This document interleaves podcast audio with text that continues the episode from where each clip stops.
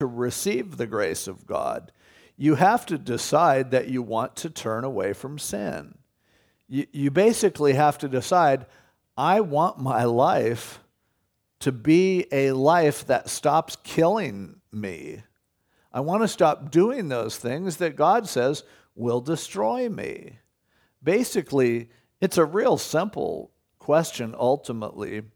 God says if you do things His way, you'll have the greatest life imaginable. You know, your, uh, Joel Osteen's book, Your Best Life Now. Osteen doesn't really get into the point, but, but the Bible does. If you want your best life now, stop sinning. Because the reason why you don't have your best life now is because of your sin. So now I can say stop sinning, and if you could do that, oh man, your life would be great.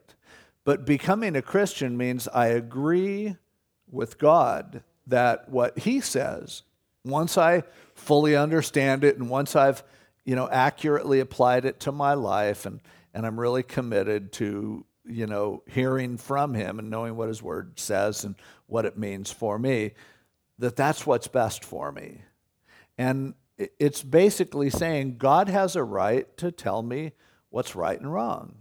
And when He tells me, I want to do what He is telling me because I believe that's going to be best for me. I believe that He loves me and that He wouldn't tell me to do things that will make me miserable. He will only tell me to do those things that are really good for me. That's be- what becoming a Christian is, is making that decision. It's also what John describes as confessing our sins. The word confess means to agree with or to say the same thing, literally. If we confess our sins, he is faithful and just to forgive us our sins. So it's coming to the point where you decide that you'll agree with God. Okay, God, what you say is good for me, I agree it's good for me. What you say is bad for me, I agree it's bad for me. Now, if we have done that, that's what, that's what results in our justification by grace. If we've made that call, if we've made that decision, if we've expressed that faith, then things begin to change in our lives. And if that has happened, then you certainly wouldn't be again feeling like, okay, how much sin can I actually get away with? You know, what can I, how much sin can I do and, and still go to heaven? I would worry about anyone who has that kind of a position, who's looking for a license to sin, who's taking God's grace and saying, well, God's gracious, so therefore I'm going to do what I'm going to do. I know it's sin, but big deal. Because that kind of an attitude towards sin just shows that you're somebody who really doesn't get it. You don't, you know, if you really love someone and they love you, they're going to try to help you not destroy yourself. But if they're talking to you, a good friend is talking to you, and, and you go, Would you still love me if I just smashed my head into the wall a few times and split it open? And they go, they go, Yeah, I'd still love you if you did that. And so you go, okay, that's what I'm going to do. There's something wrong with you. If your friend is going, that's going to hurt. I love you and, and I'll try to stop you from doing it, but I guess after I leave, you can do it if you want. But come on, trust me. Banging your head on the wall isn't good for you. You don't want to do that.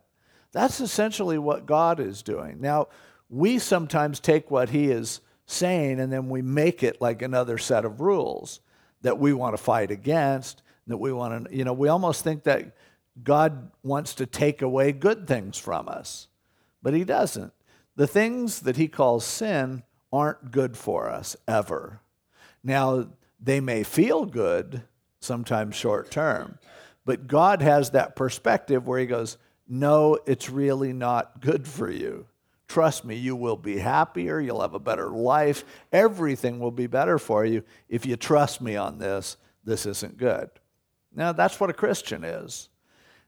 God then forgives our sins. So we don't have that burden of trying to earn anything with Him. And, and then not only that, graciously, He also gives us the grace to make better decisions in our lives, to live our lives more victoriously, and to have victory over those things that would destroy us. That's what He's trying to do. To, under, to misunderstand that is to misunderstand the nature of a relationship with God through, through Jesus Christ. So he is saying, come on, we're dead to sin. That's kind of what a Christian is. Now, that doesn't mean sin isn't there. It doesn't mean we're not tempted to do it, to still listen to those lies that we, that we once lived by. But he's saying, uh, let's make it straight. If you are walking with God, then he's trying to protect you from yourself. He's trying to keep you from destroying yourself. So he would never go, Oh, I'm glad you're doing that. Will he judge you for your sin? No, because Jesus has already been judged for your sin. And if you bang your head against the wall, it only hurts him. It really is damaging him ultimately. He's paid that price. But to understand that, wait, I thought becoming a Christian was turning my back on self destruction and on destroying others and deciding to live in a whole different way. And if you say that, then you'd be correct. Now, how we get there, we'll get to that, and we'll see that unfold over the next few chapters. Or, verse 3 Do you not know that as many of us as were baptized into Christ Jesus were baptized into his death? Therefore, we were buried with him through baptism into death, that just as Christ was raised from the dead by the glory of the Father, even so we also should walk in newness of life. He uses the illustration of Christian baptism, which is a symbol of us identifying with Jesus Christ. And when you are baptized, we say that when you're dipped down in the water, it's a picture of being crucified with Christ and buried. You're burying who you used to be, you're burying the old man. And when you come up, it speaks of identifying with his resurrection. It speaks of that newness of life that he provides. So Paul uses the image of baptism and goes, You guys have been baptized, and you know what it, what it meant. They explained it to you. Oh, the death of the old man a new life that God has given you as you come up. So, aren't you identified with Him? Don't you understand that? That the Christian life is about being connected to Him, connected to His death and resurrection? For, verse 5, if we have been united together in the likeness of His death, certainly we also shall be in the likeness of His resurrection knowing this, that our old man was crucified with him, that the body of sin might be done away with, or literally rendered inoperative, that we should no longer be slaves of sin. For he who has died has been freed from sin. So he says, Get this, our old man. Now, that phrase is used several times by Paul, and it's not a reference to our sin nature. It's not a reference to sin in us or our flesh. See, we still have our sin nature, we still have our flesh. But when he says our old man, and that's what died when symbolically in baptism when we came to Christ, our old man is who we used to be before we came to Christ. And that old man is dead. That old person that you were, or if you came to Christ when you were really young, the old man is the person that the world was planning for you to become. The trajectory that you were on, who you would have been. And baptism says, no, I'm not that person anymore. Now, you still share a lot of the same characteristics, you still have many of the same struggles, you still even have consequences of stupid choices that your old man made that have brought problems to you today, baggage that you carry from those days. But when you're baptized, at its most basic element, baptism is saying, I want that old person to be dead. and I want a new life. And so that's why Jesus called it being born again. You need to be born again. You need to start over. And by God's grace, when we come to Him, and this is what baptism symbolizes, the old person that I used to be isn't anymore. I'm saying that person is dead. I, I came in order to have a fresh start. And he gives that to us, he guarantees that to us. So now Paul is appealing to that and saying, Remember when you became a Christian, you went down and got baptized, you were saying that the old you is history, is past. Now, there was a new life that God gave you. So get in touch with that new life. Be absorbed with that new life. Relate to that new life. You are not who you used to be. Who you used to be, that was all paid for. We should no longer be slaves of sin. As he says there in verse 6, the body of sin might be done away with or that might be rendered inoperative. It's still there, but now it is not to have power over us like it once did. Before you were a Christian, sin was what drove your life. Selfish self interest and everything, for the most part, that was what was on the throne. Your flesh and your, your sinful nature and your selfishness and pride, all of those things, that was your motivation. But coming to Christ, you were saying, I want that put aside and I want Jesus Christ to be on the throne of my life. Anything less than that isn't really becoming a Christian at all. He who has died has been freed from sin. That's for sure. You can't really sin once you're dead. It's impossible. They don't, you know, in the morgue, all the bodies are there. You really don't have any more rules. And you don't need a security guard to make sure nobody's acting up. You're pretty much, when you're dead, that's it. And he's saying that's the way symbolically you're to be to your past. Now, if we died with Christ, we believe that he also that we also shall rise shall live with him knowing that Christ having been raised from the dead dies no more death no longer has dominion over him for the death that he died, he died to sin once for all, but the life that he lives, he lives to God.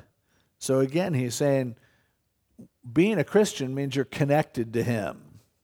He died, and when he died, it was for our sin.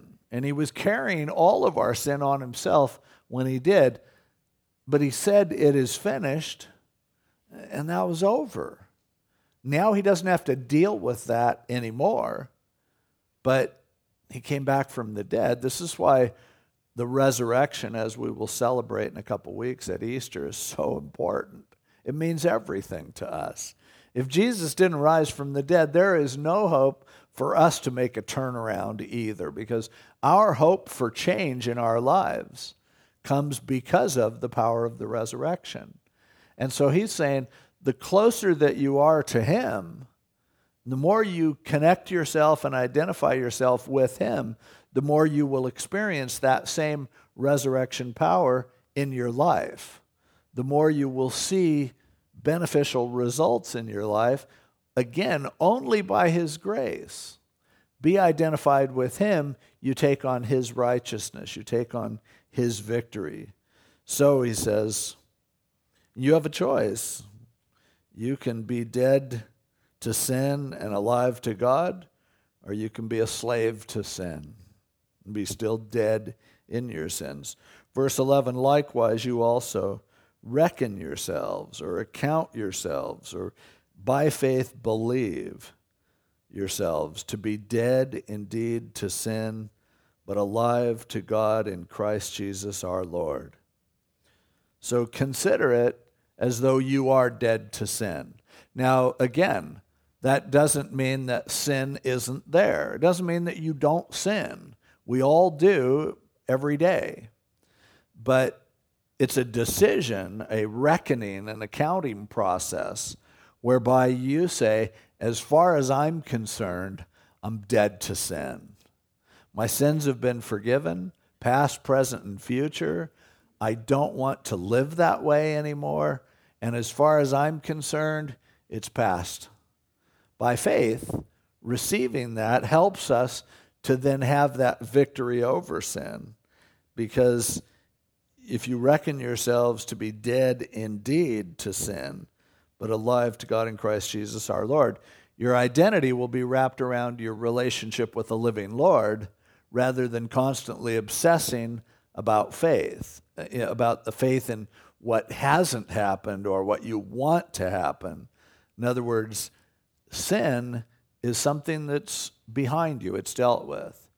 Now, again, that means that you cannot live with a constant obsession on your sin.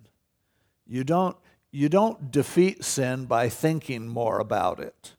You don't defeat sin by beating yourself up over it, by being with other people and having each other remind each other of our sin. Yeah, we're all sinners. It happens. It's going to happen as long as we're on earth. But as far as God is concerned, if you really have agreed with Him and by faith accepted Jesus Christ, when you sin, He forgives it and He forgets it immediately. So if you're going to be constantly whining about what you did last week, He's going to be going, What? I don't remember that. It was paid for already. See, focusing on your sin will only help you to feel more defeated. And that's why it's Satan who's the accuser of the brethren. It's Satan who always wants to remind you of your failure. What, what God wants you to do is to focus on what He has done. Reckon yourself dead to sin and alive in Christ. Decide that for you're, you're going to stop focusing on your sin and finding your self identity in your failures and instead plug into the life of Christ. Walk with Him on a daily basis. Fill your life with Him. Be connected to Him. Be rejoicing in the victories that He provides. Enjoying being in His Word. See, when you focus on your sin, it'll drive you away from His Word. It'll drive you away from prayer. It'll drive you away from fellowship. You know how it works you slip up and you sin in an area that you swore you'd never do it again, all of a sudden you don't want to go to church. You don't want to see other Christians. You don't want to pray. It, it'll just put a wedge between you and everything that means life to you. And so he's saying, put that in your past. Reckon yourself dead to sin. It, when it happens, it happens. Put it behind you and plug into the life that God has given you. Receive His forgiveness by grace on a moment by moment basis and live the life of Christ rather than constantly finding yourself weeping at the foot of the cross. It's one of the things that I think is kind of sad in some of the traditional churches, such as the Roman Catholic Church, where although, and I'm not a Catholic basher or anything, and I know some people in the Catholic Church who just have a deep love for God. But so often with the Catholics, there's such an emphasis on death and on sin and on making sure you remember all your sins and confess them. And, and Jesus is still on the cross when you see a crucifix. And, and that's one of the reasons why um, Mel Gibson when he did The Passion of the Christ, why there was such an obsession with blood and gore and pain. And as much as it's important for us to see that and understand it because that's how much he loves us, yet at the same time, I'm not living at the cross. I tonight as we partake in communion, we'll go back there. We'll be reminded of what he has done for us. But my life is in the risen Lord. It's not in the past. It's not in my sin that have been washed away. It's not in an obsession with the judgment of sin. To do that will only make you feel defeated. And you feel like, I've got to make up for it, but how do I make up for that? So Paul says, live your life. Don't, don't live death.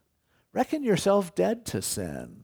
Put that behind you and discover the life of, of the risen Lord. Be alive to God in Christ Jesus our Lord. Therefore, do not let sin reign in your mortal body, that you should obey it in its lusts. And to not, do not present your members as instruments of unrighteousness to sin, but present yourselves to God as being alive from the dead, and your members as instruments of righteousness to God. Don't live obsessed with sin. And don't make yourself available to sin. Don't put yourself in a place where sin will be easy to do. You're dead to that. But make your members available to God.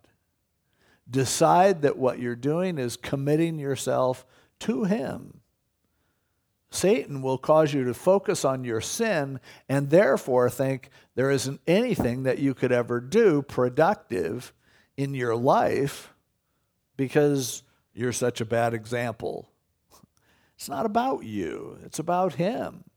And so, as we reckon ourselves dead to sin, then we decide, you know what, I'm going to stop letting my time and my life and my body be in a place where it's available. And instead, what I'm going to do is report for duty to God and say, God, I just want to live with you. I want to serve you. If there's any way that you can use me, God, in the smallest, most insignificant way, I am reporting for duty. And serving God isn't, to be a servant of Him is the alternative to serving sin. You'll either serve God or you'll serve sin.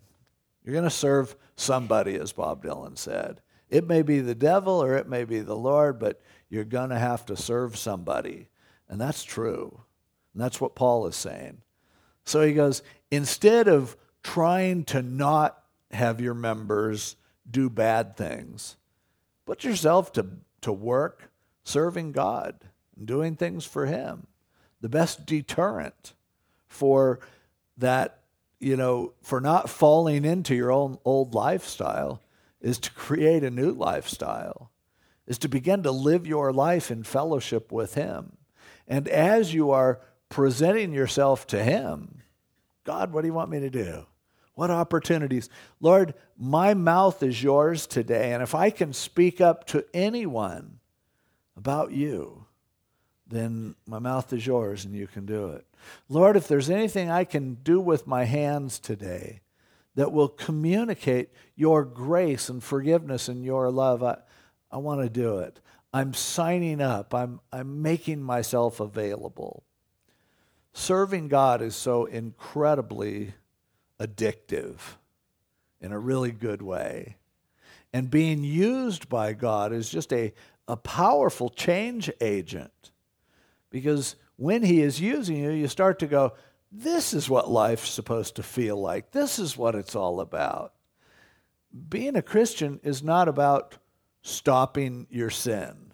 And as soon as you start defining your life in terms of, I've got to stop sinning, you're already defeated. The Christian life is all about finding something better than that and taking who you are and your members and putting them to the use that they were intended to have.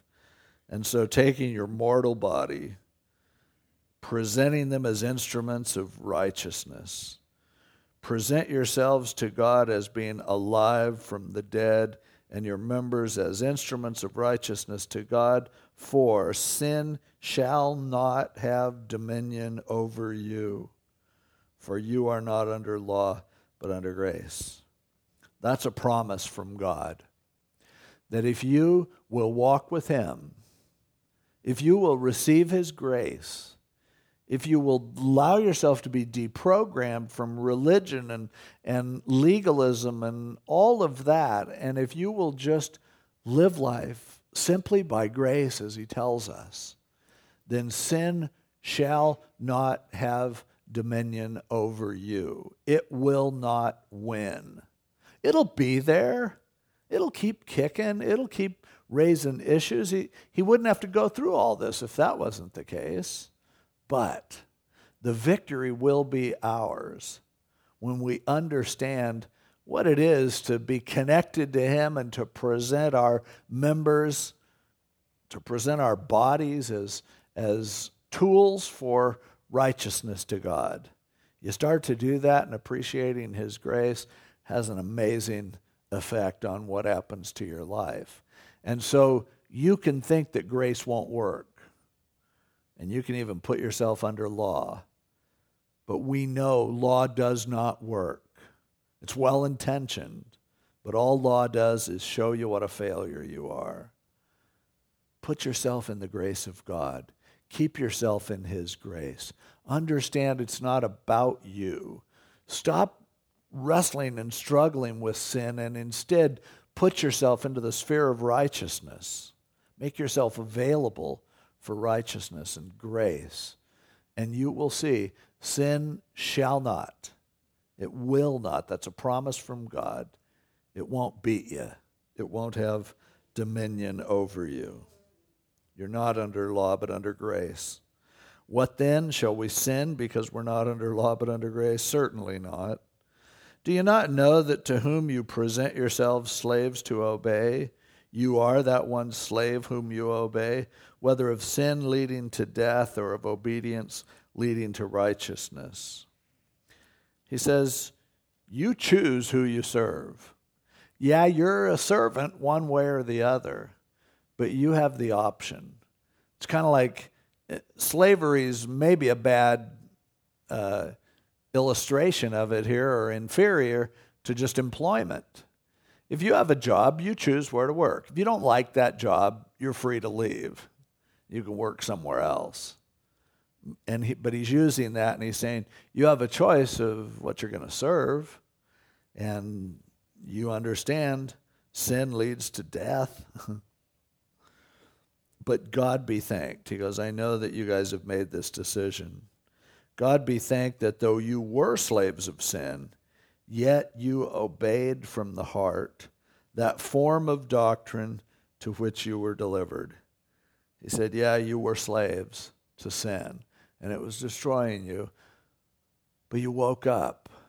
And when you heard the good news about grace, you decided that you would bet your life on grace, decided that you would accept that as being a reality. You obeyed from your heart, and having been set free from sin, you became slaves of righteousness. Set free from sin. Again, that doesn't mean that you don't sin. It means that you don't have to. It means that sin doesn't have to dominate you anymore. You have a substitute. You have a you have a relationship with the living Lord who will allow you to do what's right. Before, you didn't even have the power to do what's right. Now you do. Satan will lie to you and tell you that you're still a slave to sin. It's not true. You're not a slave to sin. You don't have to do that. You're a slave of righteousness. I speak in human terms because of the weakness of your flesh. He says this is probably a bad illustration and he was probably being sensitive because a lot of the people he was writing to literally were slaves, and they were probably sensitive about it. For just as you presented your members as slaves of uncleanness and of lawlessness, leading to more lawlessness, so now present your members as slaves of righteousness for holiness. Show up for holiness. Be willing to be holy. Be willing to be made like Christ. Stop fighting the battle of whether or not you want to be holy. Stop fighting the battle of whether or not you want to sin or you want to do good. A Christian is somebody who decides, I don't want to destroy myself anymore. So he says, make up your mind and show up for holiness. Report for duty. For when you were slaves of sin, you were free in regard to righteousness. You didn't have to do good when you were a slave of sin? What fruit did you have then in the things of which you are now ashamed? For the end of those things is death. So he said, before you were a Christian, you could do right, but basically, you didn't have, there was no reason for you to. Made sense for you to sin when you were a slave of sin. And look what it did. It's done nothing but wreak havoc in your life. It's done nothing that make you than make you much closer to death than you would have been. And so that was the rule in your life before you came to Christ was self-destruction. But now, having been set free from sin and having become slaves of God, you have your fruit to holiness and the end everlasting life. He goes, Man, the great news is now you don't have to be a slave to sin. You can begin to channel your life and to, and to make your members available to do good. Not because you have to, not because you're earning anything you can't. It's just, it's just because you want to. It's because you enjoy doing things with the Lord and with His people. And, and you, you've recognized a light clicked on in your head, and you go, Sin is what was messing me up. And now I realize it. It feels so good to, to do what's right, to not give in to my sinly urges, to not be dominated by that which used to dominate me. Man, is it a good feeling to have a good day when you just do good things because you want to, because you're choosing to. And then to have God use you. It's amazing. Why didn't I do this before? Why have I been banging my head against a wall so much in my life? He says, You can be free. When, when the Son sets you free, Jesus said, You'll be free indeed. And that freedom means you'll quit messing your life up so much. It's not going to be perfect. None of us will be perfect until we get to heaven. But the question is what's the rule of your life? Are you looking for opportunities to sin or are you looking for opportunities to serve God? Are you finding the fulfillment that comes when it's like, wow, I was used by God and I and I didn't do something that was always I always hated it even when I did it. Boy, that's a good feeling. In life, whenever you do what's right, it always, there's something inside of us that makes us feel, even people who aren't Christians, once in a while, they'll do something to help someone and they'll go, That felt good. I wonder why. they can't figure it out. They even see you doing things that are good and they kind of honor that and appreciate that because there's something within each one of us that knows what we were designed to do. But for the non Christian, they simply do not have the capacity to really turn their life around and to really live victoriously. They can't help but destroy themselves because sin is their boss. Sin is, is driving the whole thing. But when we come to Jesus, that power of sin is removed. We're not slaves to sin anymore. And we need to understand what that means in our lives and show up and, and be victorious and have that great fulfillment that comes from just, wow, I'm, I'm back on track. Things are going well, and I'm not going to be prideful about it because it's only God's grace that even did it. I didn't do it, I didn't work at it, I didn't beat myself into submission. I just responded to His grace. I just appreciated his forgiveness. To not understand grace means that you will never be making yourself available for righteousness. And you know what I'm talking about because every one of us have had those times when we really wanted to serve God, but we knew that there was something in our life that was holding us back. We knew we just weren't ready, we weren't good enough. But you know what? All that was an illusion because it's not about how good you are. It's about the righteousness of Jesus Christ. And the truth is, every one of us who are depending on His grace, who are receiving that work of the Spirit in our lives, God wants to use us. He wants to change us. He wants to work within us. It's by His grace. And when that happens, all of a sudden sin loses its power. It just begins slipping away. You'll find yourself more and more just naturally not wanting to do the things that at one time you wanted to do so badly. Boy, I remember that feeling as I came to the Lord. And for me, when I came to Jesus, I told him I'm not going to change anything. But I did give him permission if he wanted to work in my life.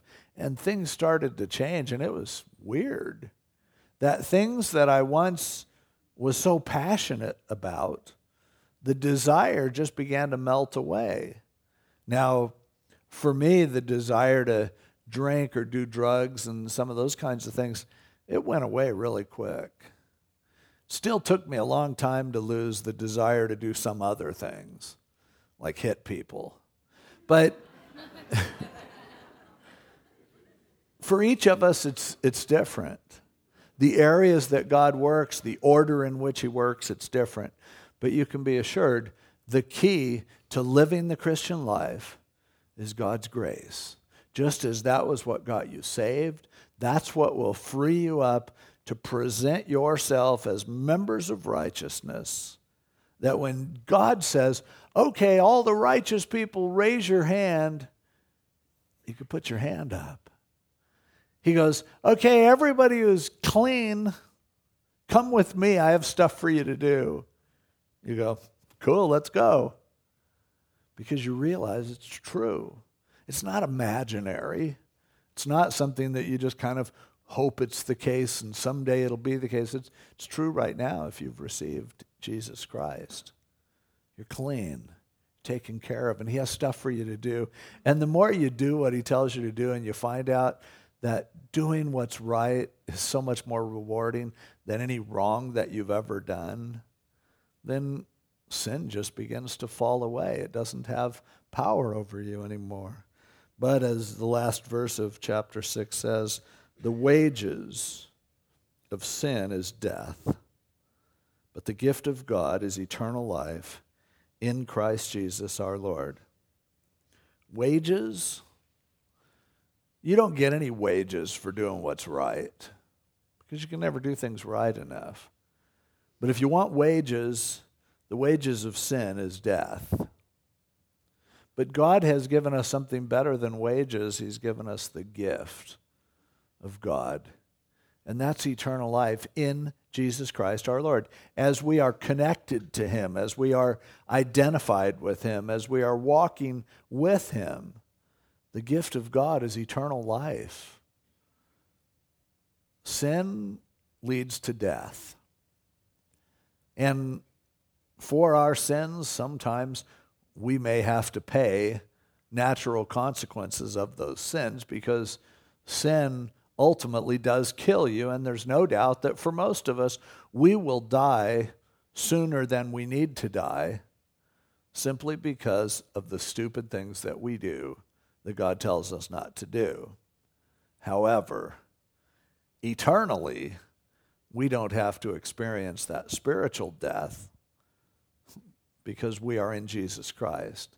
And his gift is eternal life. We will live forever. Now, if you continue to live the way you do in rebellion against him, you don't take care of yourself, you don't put yourself in a place whereby you're acting in wisdom, if you keep driving crazy and zigzagging in and out of traffic all the time and you continue to treat people in a horrible way and everything, oh, there are going to be consequences. You're not going to have any friends, and you may die sooner as a result of your driving or of even not having friends. That'll kill you. But there's so much better way to live eternal life, presenting ourselves to Him and going, I want to serve you. Instead of serving sin, I want to serve you. And that's a gift, a pure gift from God. You don't earn it. You're not, you don't make yourself good enough. You just respond. And it's just as beautiful and natural of a thing as you could possibly have.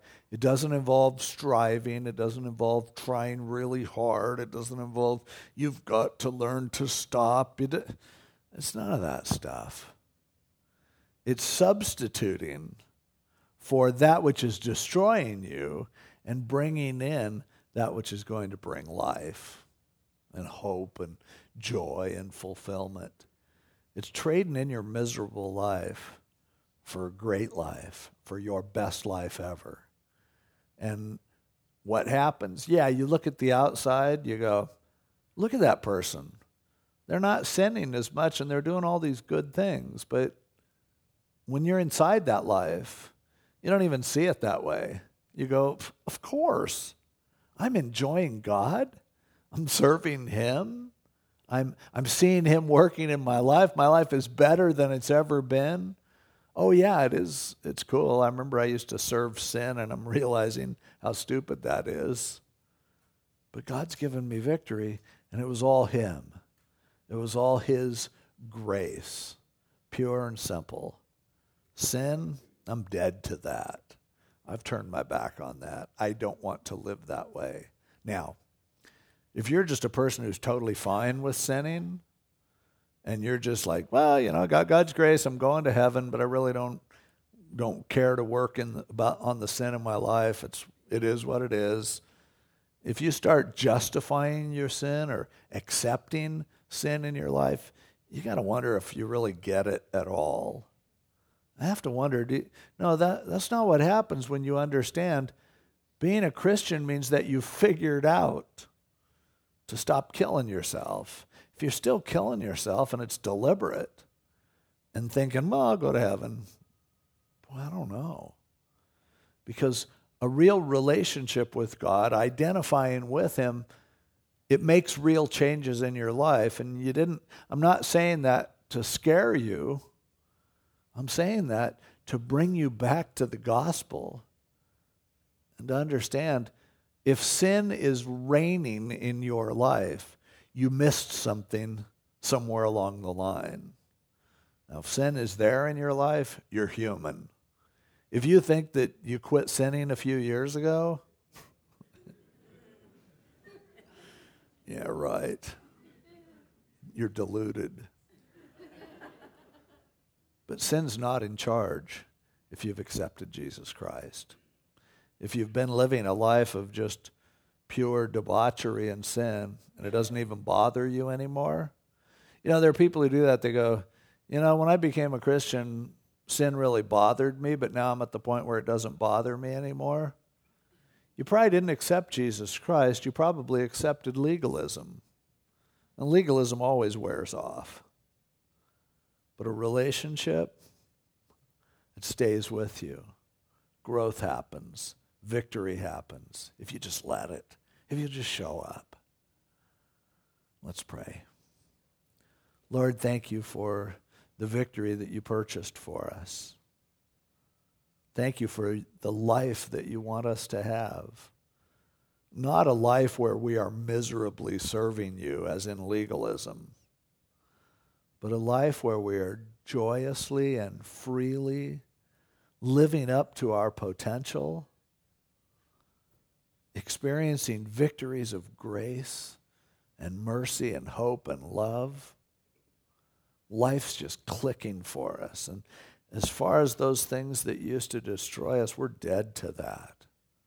Put it behind us and help us to learn to live resurrection lives. In Jesus' name, amen. Now, a lot of times people will say, I